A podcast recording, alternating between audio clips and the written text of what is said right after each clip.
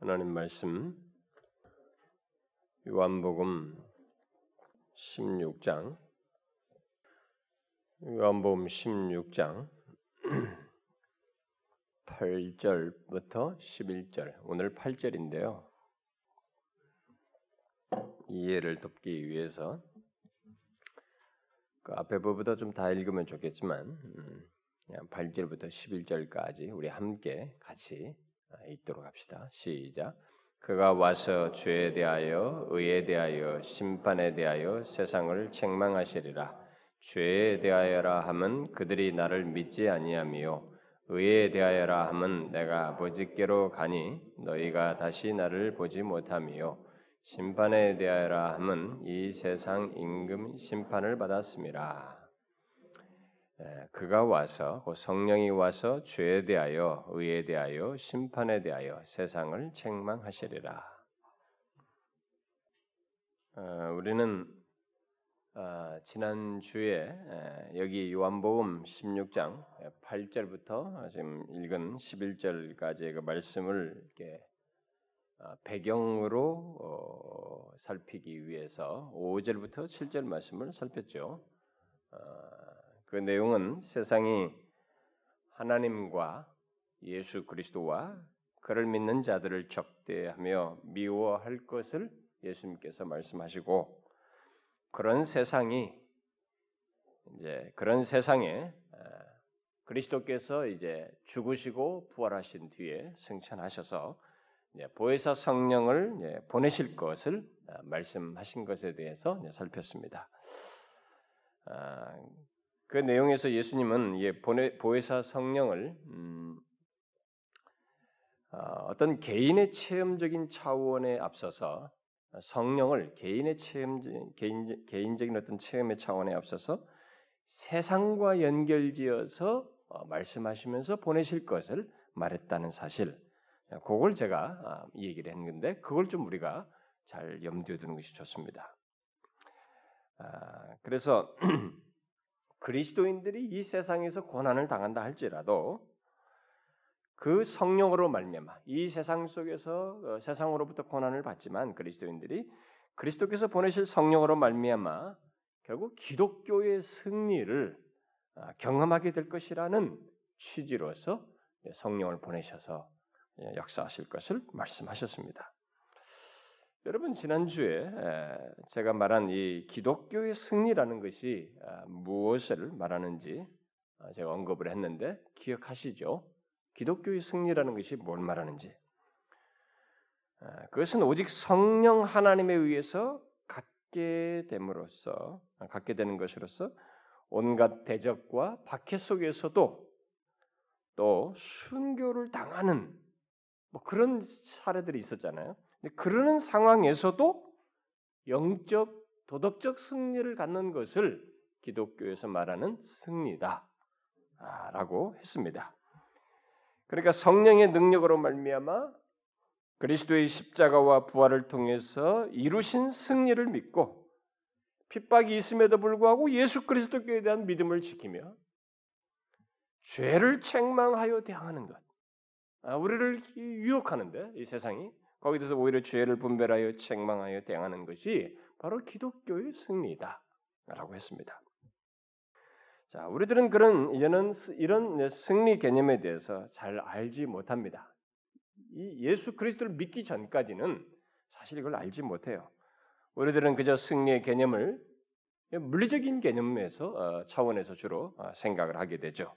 마치 예수님 당시 사람들이 예수님께서 어, 무시를 당하고 십자가에 달려 죽으신 것을 패배로 보았듯이 예수 믿는 우리들이 이 세상에서 무시당하고 박해받고 심지어 어, 이게 뭐 순교를 당하는 것 이런 것들을 우리들도 패배 개념으로 생각을 합니다. 많은 사람들이 그러나 성경이 말하는 승리는 어, 세상의 어떤 그 심판자께서 바로 하나님이죠. 하나님께서 인정하시는 승리, 네, 바로 그런 승리는 아, 물리적인 차원에서 승리가 아니고 영적 도덕적 승리예요. 이게 최종적으로 인가받는 것입니다. 최종적으로 하나님께서 인정하시고 칭찬하시는 승리예요. 그리고 그것은 세상 권세나 지혜와 돈으로는 얻을 수 없는 승리이기도 합니다. 오직 성령에 의해서만 얻을 수 있다는 차원에서 지금 예수님께서 제자들에게 내가 떠나면 보혜사 성령을 보내서 너희들에게 그것을 경험하게 될 것이다라는 차원에서 말하고 있는 것입니다. 그래서 예수님은 이 다락방에서 이 사실을 말함으로써 제자들로 하여금 미래를 이제 준비시키고 있는 것입니다. 물론 이 같은 승리에 대해서 예수님 당시 이, 이, 이 말을 들었던 이 제자들은 그 말을 잘 이해하지 못했죠. 그들은 예수님께서 떠나 아, 죽으신다는 것, 뭐 이것만 자꾸 생각을 하고 있었기 때문에 미래에 대한 소망이나 기대는 물론이고 위로도 여기서 못 얻었습니다. 예수님의 이런 말씀을 통해서 위로를 얻지를 못했죠. 네, 그럴 수밖에 없었던 것은 그들이 아직 예수 그리스도께서 십자가에 달려 죽으시고 부활하심으로써 결국 그런 승리를 보지 못했기 때문에 아직 눈이 가려져 있었기 때문에 그걸 어, 이 말을 이해할 수가 없었고 어, 위로를 얻을 수가 없었죠. 그래서 지금 예수님께서 이 말씀하시는 것을 그들을 알 수가 없었는데 그러나 주님께서 약속하신 대로 성령께서 오순절날 그들 가운데 임하게 됐을 때 아, 실제로 어떤 일이 일어났죠. 음, 그 모든 것이 달라지게 됐습니다. 여러분 어떻게 됐어요? 자, 그 내용을 이제 다 설명을 하기에 앞서서 오늘 주님께서 여기서 말씀하신 일이 그대로 벌어졌죠. 어, 오늘 그 8절에서 어, 말한 그 내용이 오순절 성령 강림이 성령께서 강림하시고 난 다음에 실제로 일어났습니다. 어떤 것이 있었어요? 오늘 본문 이 8절 하반절에서 말씀하신 대로 사도들이 성령에 충만하여 세상을 책망했습니다. 지금 여기 위축되고 있는 이 분위기와는 완전히 다르게 세상을 책망했습니다. 그가 와서 세상을 책망하시리라 라고 하는 이 내용을 당사자들이 이제 경험하면서 시행하게 되는 그런 경험을 하죠. 성령 하나님께서 오셔서 나타낼 그 책망의 권능이 후에 이제 베드로의 설교로부터 시작해서 오순절 성령 강림 이후에 어, 이제 그것이 사도를 통해서 나타나게 됩니다. 여러분 사도행전 2장 이후에 사도로부터 시작해서 사도행전 끝까지를 여러분들이 한번 천천히 읽어 보십시오. 어, 사도들이 그들을 대적하는 세상 앞에서 어떻게 했는지, 정말로 영적으로 도덕적으로 과연 패배했는지 한번 보십시오. 그렇지 않습니다. 정말로 승리했습니다. 세상이 그들을 옥에 가두고 죽음을 위협하고 다양한 핍박을 했지만 어땠어요? 그들은 오히려 그런 세상을 책망했습니다. 오히려 담대하게 그런 세상을 책망하면서 계속 승리했다고 하는 것을 사도행전은 기록해 주고 있습니다. 심지어 로마 제국까지 책망한 것입니다. 그래서 로마 제국까지 나중에는 굴복하게 되는 뭐 로마 제국을 무너뜨리려면 엄청난 무력을 써야 무너뜨릴 수 있는데 이 성령께서 말씀한 대로 성령이 오셔서 책망하시리라 라고 하는 이 말씀대로 자신들이 그 세대를 향해서 책망했고 사도 바울은 로마의 영토로 계속 확장해 나가면서 책망했어요. 로마 제국까지 굴복했습니다. 다양한 핍박을 당했던 사도들이 그 와중에서도 담대하였고 또 기뻐하면서까지 이렇게 아, 승리하는 그런 경험을 아, 성경은 기록해주고 있습니다. 특별히 사도 바울은 어떻게 그럴 수 있었는지를 그의 서신에서 이제 구체적으로 이제 여기 성경 오늘 이 본문의 말씀에 해당하는 어떤 표현을 설명을 해준 내용이 있는데 고린도전서에 보면은 자신이 지혜의 말로 그 세상의 세상 지혜의 말로 하지 아니하고 다만 성령의 나타나심과 능력으로 했다. 어? 자신들이 이렇게 그 말씀을 전하면서 복음을 전할 때 세상의 지혜 말로 하지 아니하고 성령의 나타남과 능력으로 했다. 이렇게 말을 했습니다. 바울이 성령의 나타나심과 능력으로 말씀을 전했다라고 하는 것은 바로 오늘 본문에서 예수님께서 약속하신 이 말씀대로 했다는 것입니다. 이 말씀이 자신들에게 있었다, 성취됐다 그 말입니다. 그러니까 성령께서 증거하시는 가운데 책망하시며 믿게 하시는 역사를 예, 바울은 지금 성령의 나타남과 능력으로라는 말로 표현하고 있는 것입니다. 어떤 사람들은 바울이 성, 이 복음을 전할 때 성령의 나타나심과 능력으로 했다라는 이 말을 아, 자꾸 이 성령이 나타나신 능력 하니까 성령께서 나타나셨다. 그러니까 자꾸 이게 뭐냐면 물리적인 어떤 상황을 자꾸 생각해요. 응? 아, 그냥 바울이 설교를 할 때 막 귀신이 쫙 쫓겨나고 아, 병자가 벌떡 일어나고 기적의 역사는 이것만 자꾸 생각해요. 성령의 나타나심과 능력이라는 이런 표현과 단어를 자꾸 그런 식으로 제안을 하는 이런 사람들이 있습니다. 그것은 성령 하나님을 크게 제안하는 것입니다. 응? 좁게 이해하는 것이에요. 그런 사람들은 성령이 나타나심과 능력을 이 병고침과 같은 초자연적인 역사와 연관지, 연관지음으로써 성령을 제대로 이해하지 못하는 아, 룰을 범하게 되는 것입니다. 사실 실상 성령 하나님은 그 이상이에요. 아, 그것은 오히려 부차적인 것입니다. 그것조차도 여기서 지금 말하는 이 말씀의 성취 차원에서 부가적으로 따르는 것이지 성령이 나타나심과 능력이라는 것이 바로 이렇게 물리적인 어떤 역사가 일어나는 것 이것으로 국한할 수 없는 것입니다.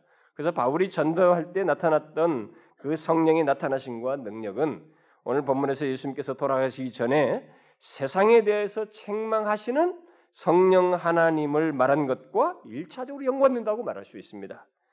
왜냐하면 성령이 나타나심과 능력은 나의 말과 내 전도함과 연관지어서 말하고 있기 때문에 사도 바울이 그렇게 말할 수 있습니다.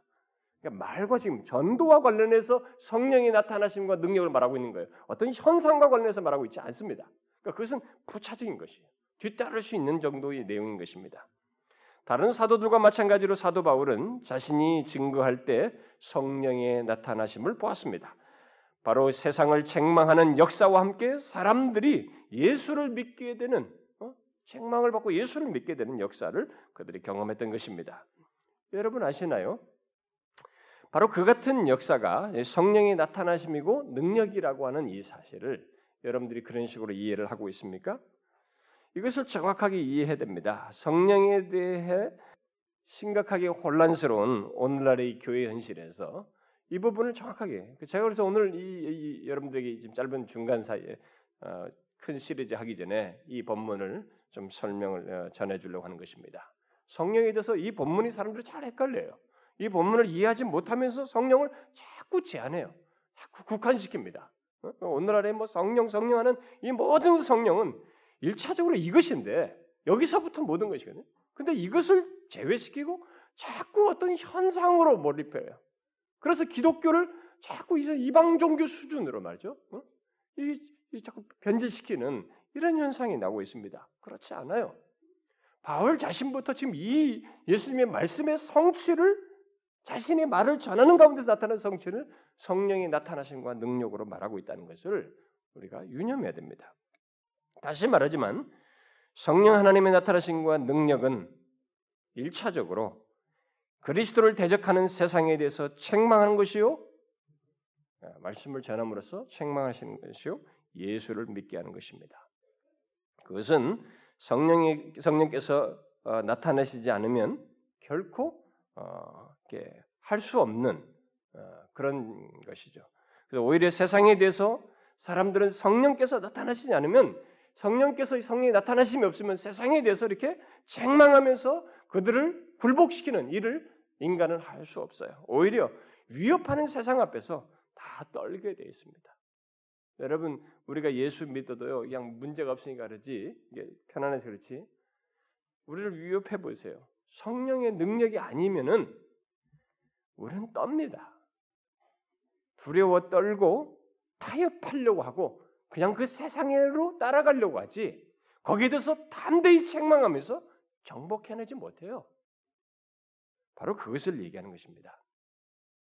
저는 가끔 성령의 능력과 기적을 많이 말하면서 어, 도덕적인 면에서는 둔감한 사람들을 봐요. 어, 교회 안에서 쉽게 말해서 죄에 대해서 별로 아는 바 없이 둔감한 사람들, 성령은 자꾸 많이 말하는데 죄에 대해서 너무 둔감해요. 죄를 알지 못합니다. 그런 사람들은 성령 하나님을 오해하고 있고 또 잘 알지 못하고 있는 것입니다. 예수 그리스도께서 떠나신 뒤 뒤에 보낼 성령 하나님은 일차적으로 세상을 책망하여 구원을 얻게 하시는 분이십니다. 거기에는 그래서 도덕적 영적인 영역이 중요한 부분인 것이에요. 물리적인 어떤 현상보다 도덕적 영적인 부분이 절대적으로 중요한 것입니다. 인격 안에서 일어나는 영적 도덕적인 문제가 굉장히 중요한 것이에요. 오늘 읽은 말씀에 대한 음, 그 적절한 설명이 바로 이제 바울이 고린도전서에서 그렇게 표현한 것, 자신의 말과 전도함이 세상의 지혜가 아니라 성령이 나타나신과 능력으로 한 것이다라고 말한 것으로 잘 표현됐는데 그것을 더 실증적으로 설명한 것은 사실 아, 사도행전이라고 볼 수 있습니다. 예, 사도행전은 그런 것들을 구체적인 경험 세계 속에서 잘 설명해 주고 있죠. 사도행전은 복음을 선포하는 가운데 성령의 역사가 나타남으로써 세상이 그리스도께 굴복하고 세상이 죄와 의와 심판에 대해서 책망받는 그래서 세상으로부터 승리하게 되는 영적 도덕적인 승리를 경험하는 것을 생생하게 기록해 주고 있습니다. 그래서 사도행전 그 어디에서도 세상을 물리적으로 정복함으로써 승리했다. 뭐 기독교가 그렇게 승리했다. 그런 것이 없어요. 전혀 그런 것이 말하지 않습니다. 기독교는 바로 그와 같은 영적인 정복과 승리를 갖는 종교이다. 그런 역사를 가진 종교이다라고 오히려 사도행전은 쭉 설명해 주고 있는 것입니다. 그러므로 기독교를 말하려면 물리적인 승리나 어떤 물리적인 우세함이라든가 다시 말해서 크고 많고 부유한 것을 말해서는 안 되고 바로 성령 하나님의 역사로 말미암아서 영적인 도덕적인 승리가 있느냐 이것을 봐야 하는 것입니다.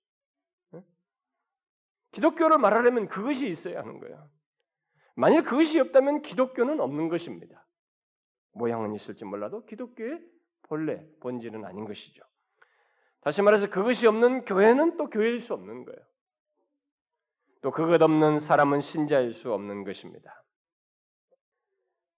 오순절 성령 강림 이후에 사도들은 성령의 대리자로서 바로 그 영적 정복, 그 승리를 보고 경험했던 것입니다. 그러나 그들은 어디까지나 대리자였습니다. 대리자일 뿐이었고 그들이 나타내는 모든 능력의 근원은 성령 하나님이었어요. 이 사실을 뭐 여러분들은 다 알고 있는 얘기인데도 불구하고 제가 이렇게 설명하는 것은 인간은 이 부분을 잘 이해하지 못해요. 경험 세계 속에서. 뭐가 나를 통해서 일어나면 이게 마치 내가 그래도 뭐가 있기 때문에 이런 역사가 있을 거라고 자꾸 생각하는 거예요. 천만의 말씀입니다.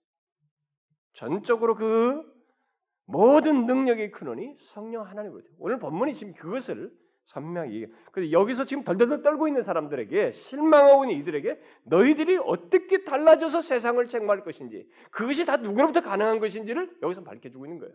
성령이 하신다. 그걸 믿고 나가라는 것이죠. 그래서 자신이 떠나면 그렇게 할 성령, 그 세상에서 유일하고 참되신 보혜사를 보내어서 죄와 의와 심판에 대하여 세상을 책망할 것이다. 너희들은 그때 그 그의 능력을 경험하게 될 것이다. 볼 것이다. 그 얘기입니다. 자, 그러면 성령께서 세상을 책망하실 때 무엇에 대해서 책망하신다고 하는지를 좀 더 설명해 보도록 하겠습니다. 뭐라고 그랬어요? 죄에 대하여, 의에 대하여, 심판에 대하여 세상을 책망한다. 이렇게 말하고 있습니다. 여기서 예수님은 이 세 가지를 굳이 아, 구별해서 어, 언급을 하고 있죠. 오늘은 이제 8절을 중심으로 해서 이 세 가지를 개락적으로 살피고 다음 시간에 그것을 좀 더 설명하고 있는 9절부터 11절을 들어서 좀 더 구체적으로 설명하도록 하겠습니다. 자, 성령께서 세상을 책망하실 때 언급한 세 가지. 제일 먼저 무엇에 대해서 책망하신다고 그랬어요? 죄에 대해서라고 말. 자, 그러니까 죄에 대해서 책망하심으로써 세상을 책망한다는 것입니다. 그리고 세상을 굴복시킨다는 거예요. 죄를 죄로 알지 못하는 세상에 대해서 주님은 이제 성령을 보내어서 죄에 대하여 책망함으로써 세상을 책망할 것이다. 이렇게 말하고 있습니다. 여기 성령께서 책망하시는 것으로 세 가지를 말씀하시는 가운데 예수님께서 죄를 제일 먼저 말씀하신 것을 우리가 놓쳐서는 안 되겠습니다. 왜 그래? 왜 이것을 제일 먼저 말했을까요? 그것은 분명 죄가 세상을 뒷받침하고 있거든요. 현재 이 타락한 세상을 뒷받침하고 있는 것이 바로 죄이기 때문에 그렇습니다. 그러므로 성령 하나님께서 가장 먼저 죄에 대하여 책망하시는 것은 그 세상을 되찾는 첫 번째 일이 바로 이 죄를 책망으로부터 있어야 하기 때문에 음, 그걸 먼저 말한 것이라고 볼 수 있습니다. 물론 세상을 되찾는다는 것은 세상에 대해서 승리한다는 것이기도 합니다. 그런데 그리하려면 제일 먼저 죄를 책망해야 하는 것입니다. 다시 말해서 세상을 객관적으로 책망하고 유죄임을 이 세상이 가지고 있는 세상의 모든 가치관과 상태가 유죄임을 선언해야 한다는 것입니다. 그런데 그 일을 누가 할 수 있냐? 누가 할 수 있을까? 이 세상에 어떤 기관이나 권세자나 도덕적으로 탁월한 선생들, 뭐, 뭐 소크라테스나 뭐 철학자라든가 공자나 무슨 석가모니 이런 사람들이 세상을 책임할 수 있느냐? 그럴 수 없는 것입니다. 왜요?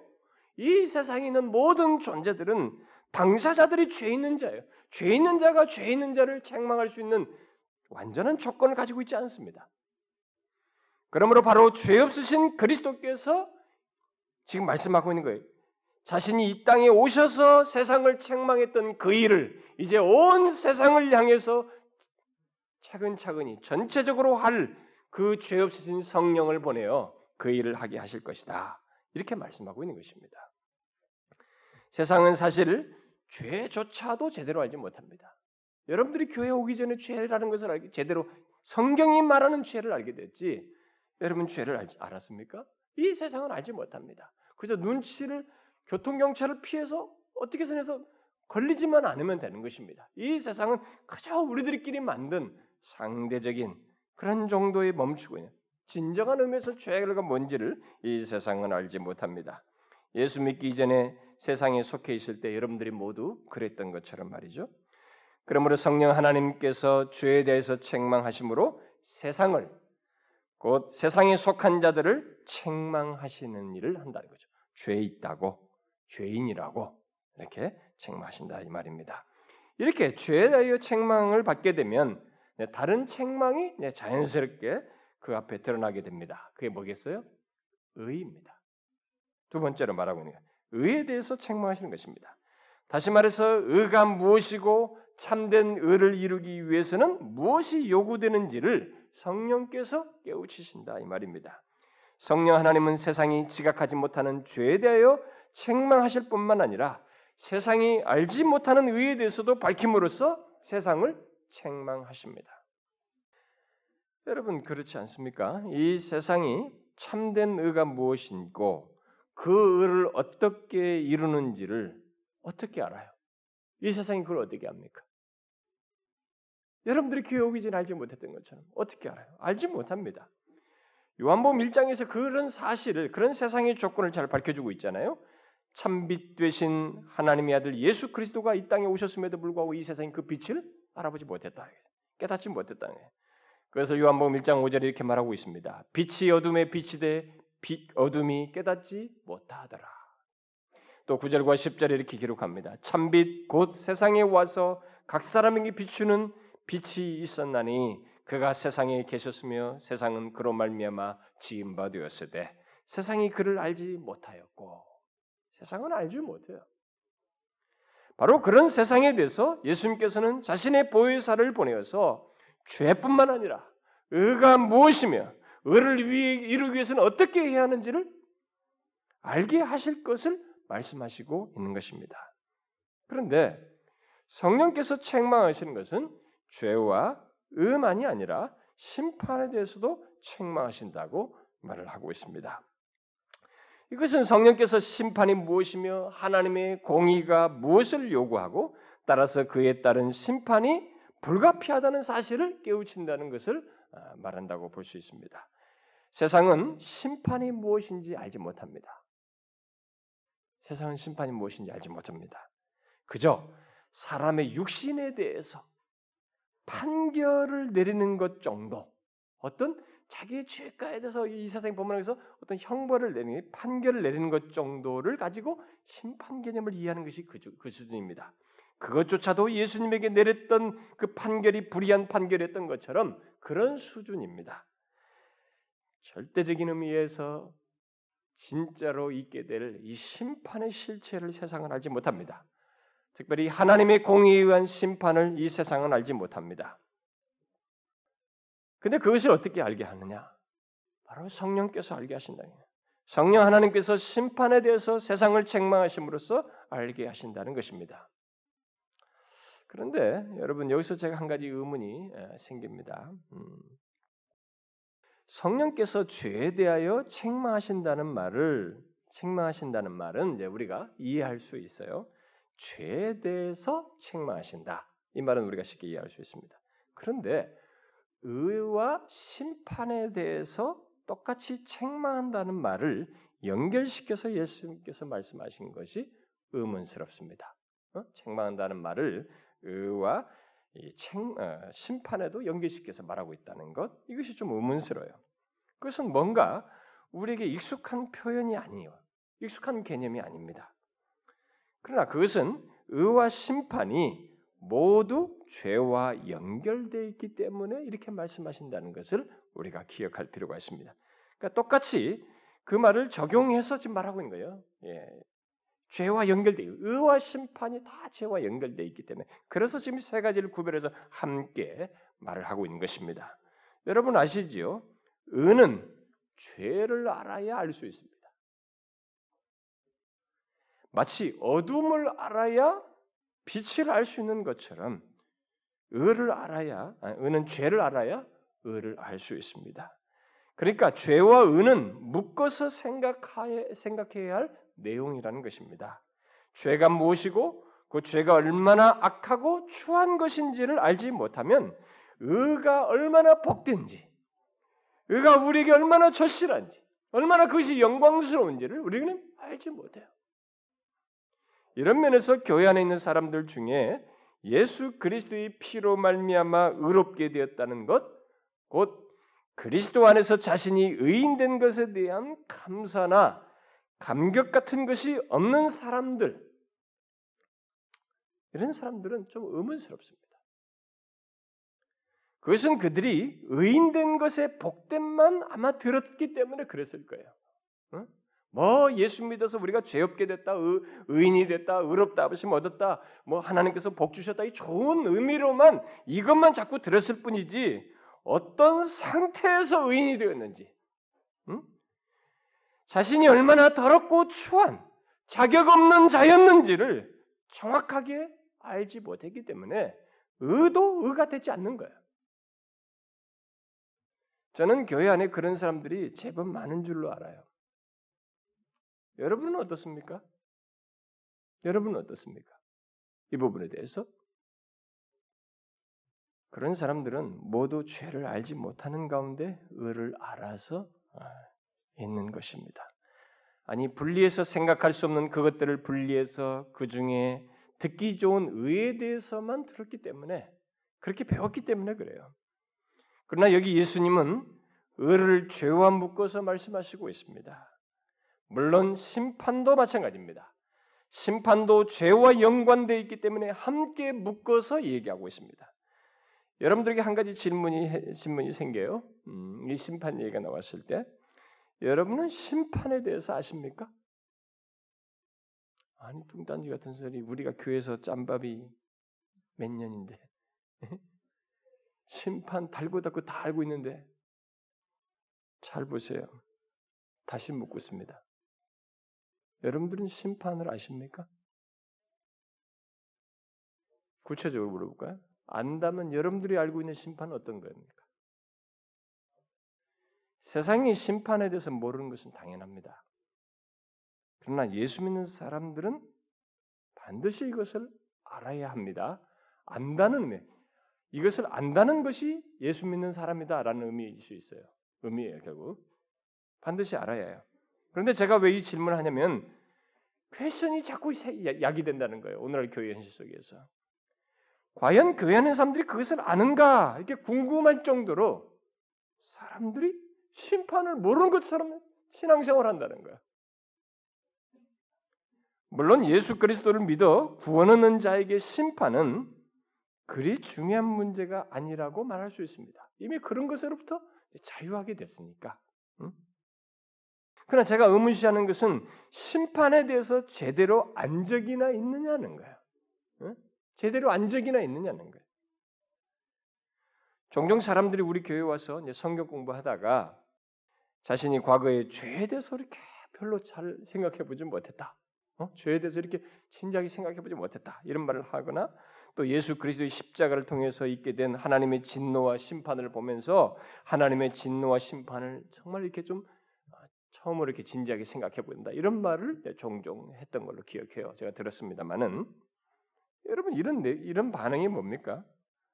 놀랍게도 오늘날 교회는 사람들이 자신들이 예수를 믿기 전에 분명히 세상에 속한 자였을 텐데 그런 자신에 대해서 심판을 말하는 것을 들어보지 못하고 교회에 왔다는 것이고 그리고 교회에서 세월을 보냈다는 말이 되는 거예요. 여러분 세상은 그만두더라도 오늘날 교회 안에 그런 현실이 있다는 것은 이상한 것입니다. 왜 오늘날 교회 안에 있는 사람들이 심판에 대해서 잘 알지 못할까요? 그것은 다름 아닌 죄를 제대로 알지 못하기 때문에 그렇습니다. 심판을 하려면 죄를 알아야 하는 것입니다. 죄가 그 자체적으로 얼마나 무서운 것인지를 알아야 그 죄의 심각성을 알아야 사람들이 그 죄로부터 받게 될 심판을 깨닫게 되는데 오늘날 교회 안에 있는 사람들이 아니 오늘날 교회들이 아예 죄의 실체를 제대로 말해주지를 않기 때문에 결국은 심판도 사람들이 알지 못해요. 대신 죄에 대한 왜곡된 견해들이 오늘날 교회에 만연되어 있습니다. 다시 말해서 죄를 약함이라고 본다든가 정신적인 결함이나 질병 정도로 취급하는 이런 현상이 벌어지고 있단 말입니다. 그렇다 보니 회복해야 한다. 회복이라는 말은 유행처럼 우리 교회 속에서 잘 들립니다. 회복해야 돼요. 회복해야 돼. 이 회복이라는 말은 우리에게 거의 통용어가 되었지만 회개해야 한다는 말은 이제 굉장히 드문 용어가 됐습니다. 회개해야 한다. 회복은 참 우리에게 익숙해졌어요. 근데 제가 어렸을 때요, 어?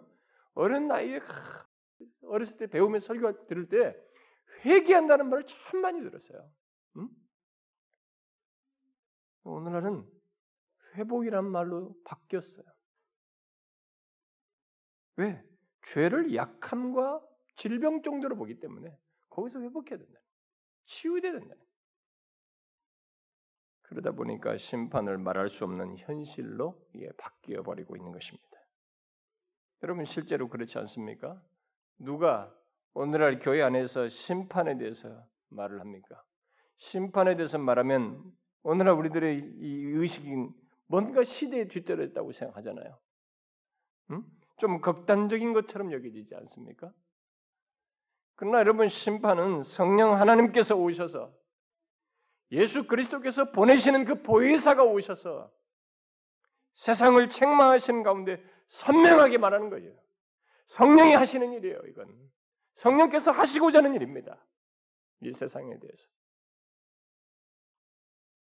오늘 본문에서 예수님께서 성령을 보내어 죄와 의와 심판에 대하여 책망하신다고 했을 때 1차적으로 세상에 대하여 그렇게 하실 것을 말씀하신 것인데 그래서 세상으로부터 사람들을 구원하시는 것을 말하는 것인데 오늘날은 바로 그 같은 성령 하나님의 1차적인 책망을 교회당 안에 있는 사람들에게 해야 할 형편이 되어 버렸어요.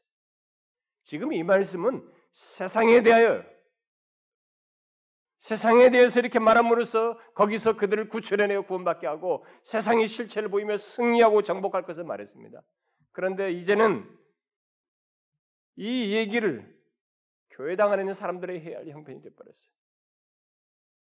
오늘날 교회가 세상화되어 버렸고 세상과 유사한 상태로 바뀌었다는 이 말입니다. 성령 하나님은 심판을 알게 하심으로써 책망하십니다. 물론 본문에서 예수님은 심판을 말씀하시면서 죄와 의를 함께 말씀하심으로써 심판을 알기 위해서는 죄를 알아야지만 동시에 의도 알아야 한다는 것을 말씀하시고 있습니다. 왜냐하면 죄의 깊이와 함께 의의 높이가 심판에서 드러나기 때문에 그랬습니다. 심판에서는 죄만 드러나는 것이 아니에요. 의가 얼마나 복되고 영광스럽고 높은 것인지를 드러나게 되는 것입니다. 결국 죄와 의는 심판에 대해 책망하도록 함께 묶인 내용임을 여기서 말씀해 주시고 있습니다.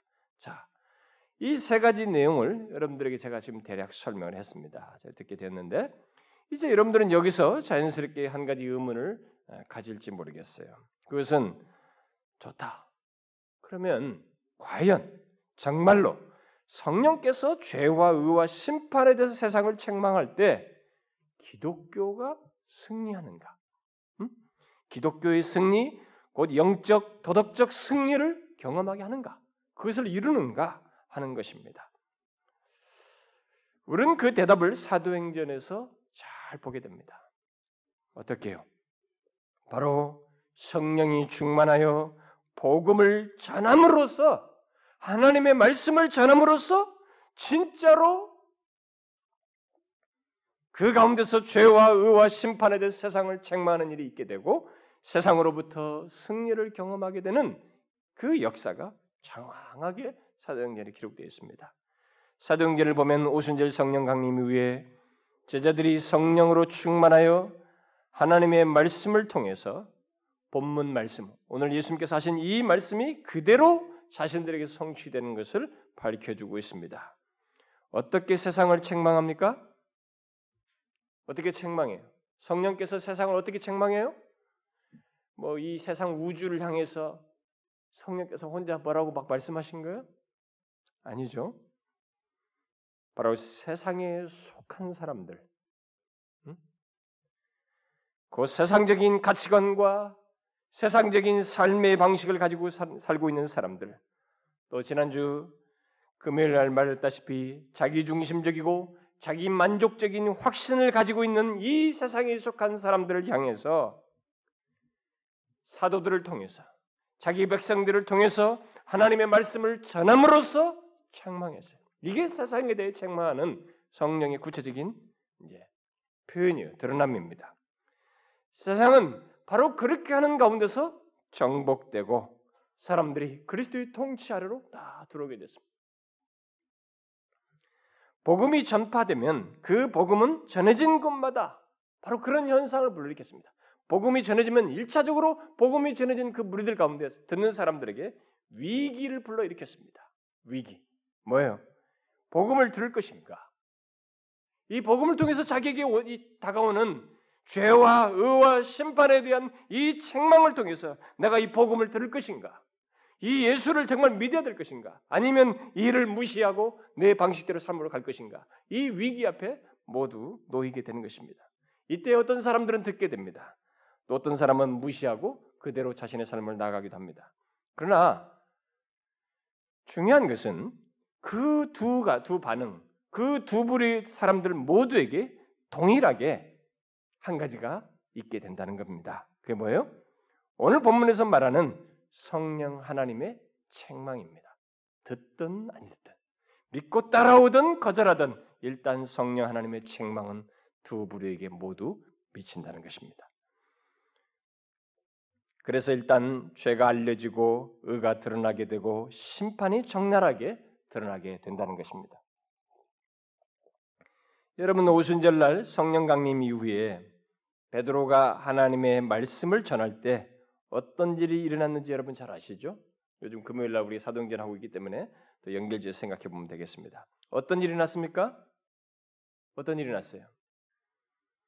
바로 세상에 대한 성령의 책망이 이 베드로의 설교를 통해서 있게 됐습니다. 달리 말해서 그리스도를 믿지 않은 채 세상에 속한 자들을 성령께서 이 베드로의 설교를 통해서 책망하신 일을 행하셨습니다. 한 예로 사도행전 2장에 나와 있는 이 베드로의 설교를 보게 되면 우리는 그 내용 속에서 예수님께서 오늘 말씀하신 이 내용, 곧 성령 하나님께서 죄와 의와 심판에 대해서 세상을 책망하신다고 하신 이 말씀 그대로 거기서 드러난 것을 보게 됩니다. 베드로는 세상을 책망하시며 구원하시는 성령 하나님께 사로잡혀서 전에 볼 수 없는 모습으로 담대히 하나님의 말씀을 전하였습니다. 우린 베드로가 어떻게 그렇게 담대하게 또 그 놀라운 내용을 말할 수 있었는지 의문을 갖기도 합니다. 그러나 그것은 단지 오늘 말씀의 성취에 불과한 것입니다. 그 성령 하나님께서 그를 통해서 세상을 책망하신 것입니다. 그런데 사실 우리가 그의 설교를 보면서 놀라게 되는 것은 그런 설교를 어떻게 이렇게 할 수 있어? 이렇게 담대할 수 있었는가? 뭐 이것만이 아닙니다. 사실 더 놀라운 것이 있어요. 그건 뭐냐면 그의 설교를 듣고 그야말로 죄와 의와 심판에 대해 말하며 책망하는 설교를 통해서 세상 가치관에 쩌들린 사람들, 나름대로 자기 만족적인 확신 속에서 오랫동안 살아온 사람들이 어떻게 회개하면서 굴복하느냐 이거예요. 어떻게 그들이 회개하면서 구원을 얻을 수 있었을까 하는 것입니다. 음? 재밌잖아요. 우리가 구원을 한다 그러면 뭐 살살살 달래가면서 뭐 이걸 먹여가면서 막 이렇게 꼬득해서 이게 구원을 해줘도 돈 줘가면서 막 지위를 올려주면서 해도 이게 먹힐까 말까한데 오히려 책망을 함으로써 회개하여 구원을 얻게 되는 이런 일이 있게 되었다 이 말입니다. 우리가 어부로서 무식하다고 여기질 만한 본래의 학문 없는 이 베드로 같은 사람인데 이 사람을 통해서 전하는 말씀이 어떻게 해서 그런 세상 가치관에 쩌들린 사람들이 돈밖에 모르고 자기밖에 모르고 자기 만족적인 확신 속에 쩌들린 사람들이 어떻게 회개에 돌아오냐 이거예요. 대답이 여기 된 대답이 뭐예요? 오늘 본문인 것입니다. 주님께서 말씀하신 거예요. 성령이 하신다 이겁니다. 그 신비롭고 놀라운 일을 성령 하나님께서 하신다 이거예요. 어떻게? 바로 베드로의 증거를 통해 세상에 속한 자들의 죄를 밝힘으로써 그들로 하여금 의를 보게 함으로써 심판에 대해서 생각함으로써 책망하여 돌이키게 한다는 것입니다. 저는 여러분들에게 묻고 싶어요. 여러분들이 예수 믿을 때 여러분들은 세상이라는 존재였습니다. 세상에 속한 자유, 세상의 실체였어요. 세상의 가치관에 살고 있었습니다. 세상의 자기 만족적인 가치관에 살고 있었어요. 여러분들에게 이 자리에 오기 전에 하나님의 말씀이 여러분들에게 전파됐을 텐데 통로를 통해 어떻게 쓰는지 그때 여러분들은 이 성령께서 여러분들을 강타하시는 것, 여러분들을 책망하시는 것, 그것을 경험하셨습니까? 그래서 그것으로 인해서 여러분들은 회개하면서 정령체가 죄인입니다. 라고 고백하면서 하나님 앞에 굴복했습니까? 그의 통치를 받아들였어요? 어떻습니까? 여러분들은 그 가운데서 예수 그리스도를 믿게 되는 대로 겨, 나오는 그런 경험을 했습니까? 어떻습니까? 뭐 제가 보기에는 우리 성도들이 대부분이 그럴 것이라고 믿지만 혹시라도 그렇지 않은 사람들 한번 보십시오. 저는 어린 나이였지만은 제가 10살 때 뭐 목사 되기 소원했다고 그러지 않습니까? 어린 나이였지만은 제가 10살 때 처음 하나님을 만날 때 어른들 새벽교회 가서 만나 새벽교회 가서 하나님을 만나게 되는 은혜 체험을 하게 될 때 저는 뭐 하나님을 보고 무슨 하나님을 뭐, 뭐 특별한 크게 있지 않았습니다. 저는 제가 이렇게 심각한 죄인이라는 것을 제 자신을 주체할 수 없을 정도로 절절하게 제 이성이 그것이 막 감지를 했고 떠올렸고 그것 때문에 고통했고 제 가슴은 터질 것 같았습니다. 10살 때 그랬어요. 저는 뒹굴었습니다. 제가 눈을 떴을 때는 두 시간이 흘렀어요. 성령께서 책망한 거예요. 어리다 할지라도 아이들의 회심 이야기 책 한번 읽어보세요. 거기 보면 네살 만 4살부터 6살도 있습니다. 그 어린아이들의 회심의 내용이 보면은 성령께서 그들을 책망하시는 거예요. 세상에 속한 자를 향한 책망하시는 내용이 있는 거예요. 죄와 의와 심판에 대해서. 회개해요, 그들이. 이게 회심이에요. 그래서 예수 그리스도를 믿는 것이 회심인 것입니다. 저는 오늘날 교회 는 사람들이 너무 이들이 진짜 회심한 사람이냐? 회개를 알지 못하고 다 뭐 하나님이 당신을 치유하셨습니다. 무슨 뭐뭐 뭐 이렇게 회복했습니다. 이런 단어로 다 칩을 해 놓으니까 아무것도 모르는 거야. 자신이 얼마나 죄인인지. 정말 모르십니까? 여러분들이 성령을 모르십니다. 성령 하나님이 여러분들에게 말씀하시는 것을 여러분들은 처절하게 알지 못한 것입니다. 모르신다면 여러분 진지하게 생각하셔야 됩니다. 자기가 죄인인지도 몰랐다는 것. 자신이 얼마나 죄악된지를 몰랐다는 것. 지난 날에 10살까지 살았던 5살까지 살았던 간에 아니면 몇십 년을 살았던 간에 그 지난 날의 삶 속에서 세상에 속하였던 자기를 향해서 성령께서 자신의 말씀을 통해서 말할 때 어땠어요? 여러분들이 얼마나 더러웠고 추한 죄인지를 밝히지 않던가요? 자기밖에 모르고 특별히 그 모든 죄가 하나님을 향해 있다는 것을 보게 하지 않던가요? 동시에 예수 그리스도 안에 있는 그분 안에 의가 있다는 것을 보게 하지 않았습니까? 심판을 보게 하지 않았습니까? 그래서 주님 믿는 것 외에는 다른 소망이 없다는 그런 마음이 여러분들에게 일어나지 않았습니까? 보셔야 합니다. 그것이 있어야 합니다. 믿는 부모 밑에서 자라온 사람이든 지금 자라고 있는 사람이든 자신들에게도 예외 없이 성령께서 자신의 이 세상에 속한 가치관과 그런 삶의 방식을 뒤흔들면서 생망하시면서 진동시키면서 그리스도께로 나오게 하는 이 역사가 있어야 하는 것입니다. 그 가운데 자신이 얼마나 더러운지 베드로의 설교가 어떻습니까? 성령의 책망의 역사로 말미암아 이들이 너희들이 예수를 죽였단 말이지. 자신들의 죄를 보게 됐어요. 특별히 자신들이 예수 그리스도를 십자가에 못 박았다는 것을 보게 되었습니다. 그리고 그들은 의를 택할 것인가 아니면 심판을 택할 것인가의 기로에 서게 되었습니다. 거기서 성령의 역사에 굴복하는 것은 의롭게 될 수 있는 길, 그게 유일한 길인 줄을 알고 구하며 예수를 믿게 됩니다. 여러분 어떻게 사람들이 정복당하게 되었는지 그 사도행전을 보십시오. 다 자기 나름대로 한가닥 하고 있는 가치관 다 가지고 있어요. 몇십 년 동안 묵은 때가 있습니다. 이 세상에 가치관이 있어요. 그런데 어떻게 무너져요 그들이? 몽둥이로 때렸습니까? 성령께서 무슨 강탈을 했어요? 아니에요. 성령께서 사도들이 전한 말씀을 통해서 그들의 인격을 흔들었고 그들이 가지고 있는 세상의 확신과 가치관과 그들이 믿고 있던 세상의 세상적인 기초들을 책망한 것입니다. 그 가운데서 그들은 죄가 보였던 것이죠. 지독한 자신들이 바로 그 십자가에 죽인 예수 그를 죽인 당사자들인 것을 보게 됐습니다. 자신들이 죄인인 것을 보게 되었어요. 그때 그들은 마음이 찔렸고 고민하였고 고통하는 가운데 의와 심판의 기로에서 어떻게 해야 할지를 사도들에게 물었던 것입니다. 사도들아 우리가 어떻게 하면 좋겠는가? 어찌 알고? 사도들은 성령의 책망을 따라서 회개하며 예수를 믿으라고 권면해 주었죠. 결국 어떻게 됐습니까? 그날 믿는 자의 수가 3천 명이 되었습니다.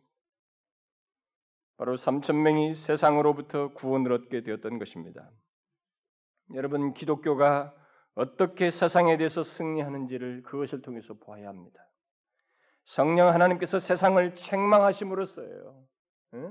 그런데 오늘날 교회가 왜 이 세상에서 승리를 하지 못하느냐면 이 세상을 책망하지 못하고 교회 자체가 오늘 예수 믿는 우리들부터가 이 죄를 죄로 여기지 않아서 그래요. 우리들 안에서부터 그냥 이 성령의 책망을 무시하는 이런 행실이 우리가 만연했기 때문에 오히려 세상이 교회를 책망하는 이 역반응이 일어나고 있는 거예요. 뭐 제대로 보고 책망하는 것도 아닌 그런 책망을 오늘날 교회가 듣고 있는 것입니다.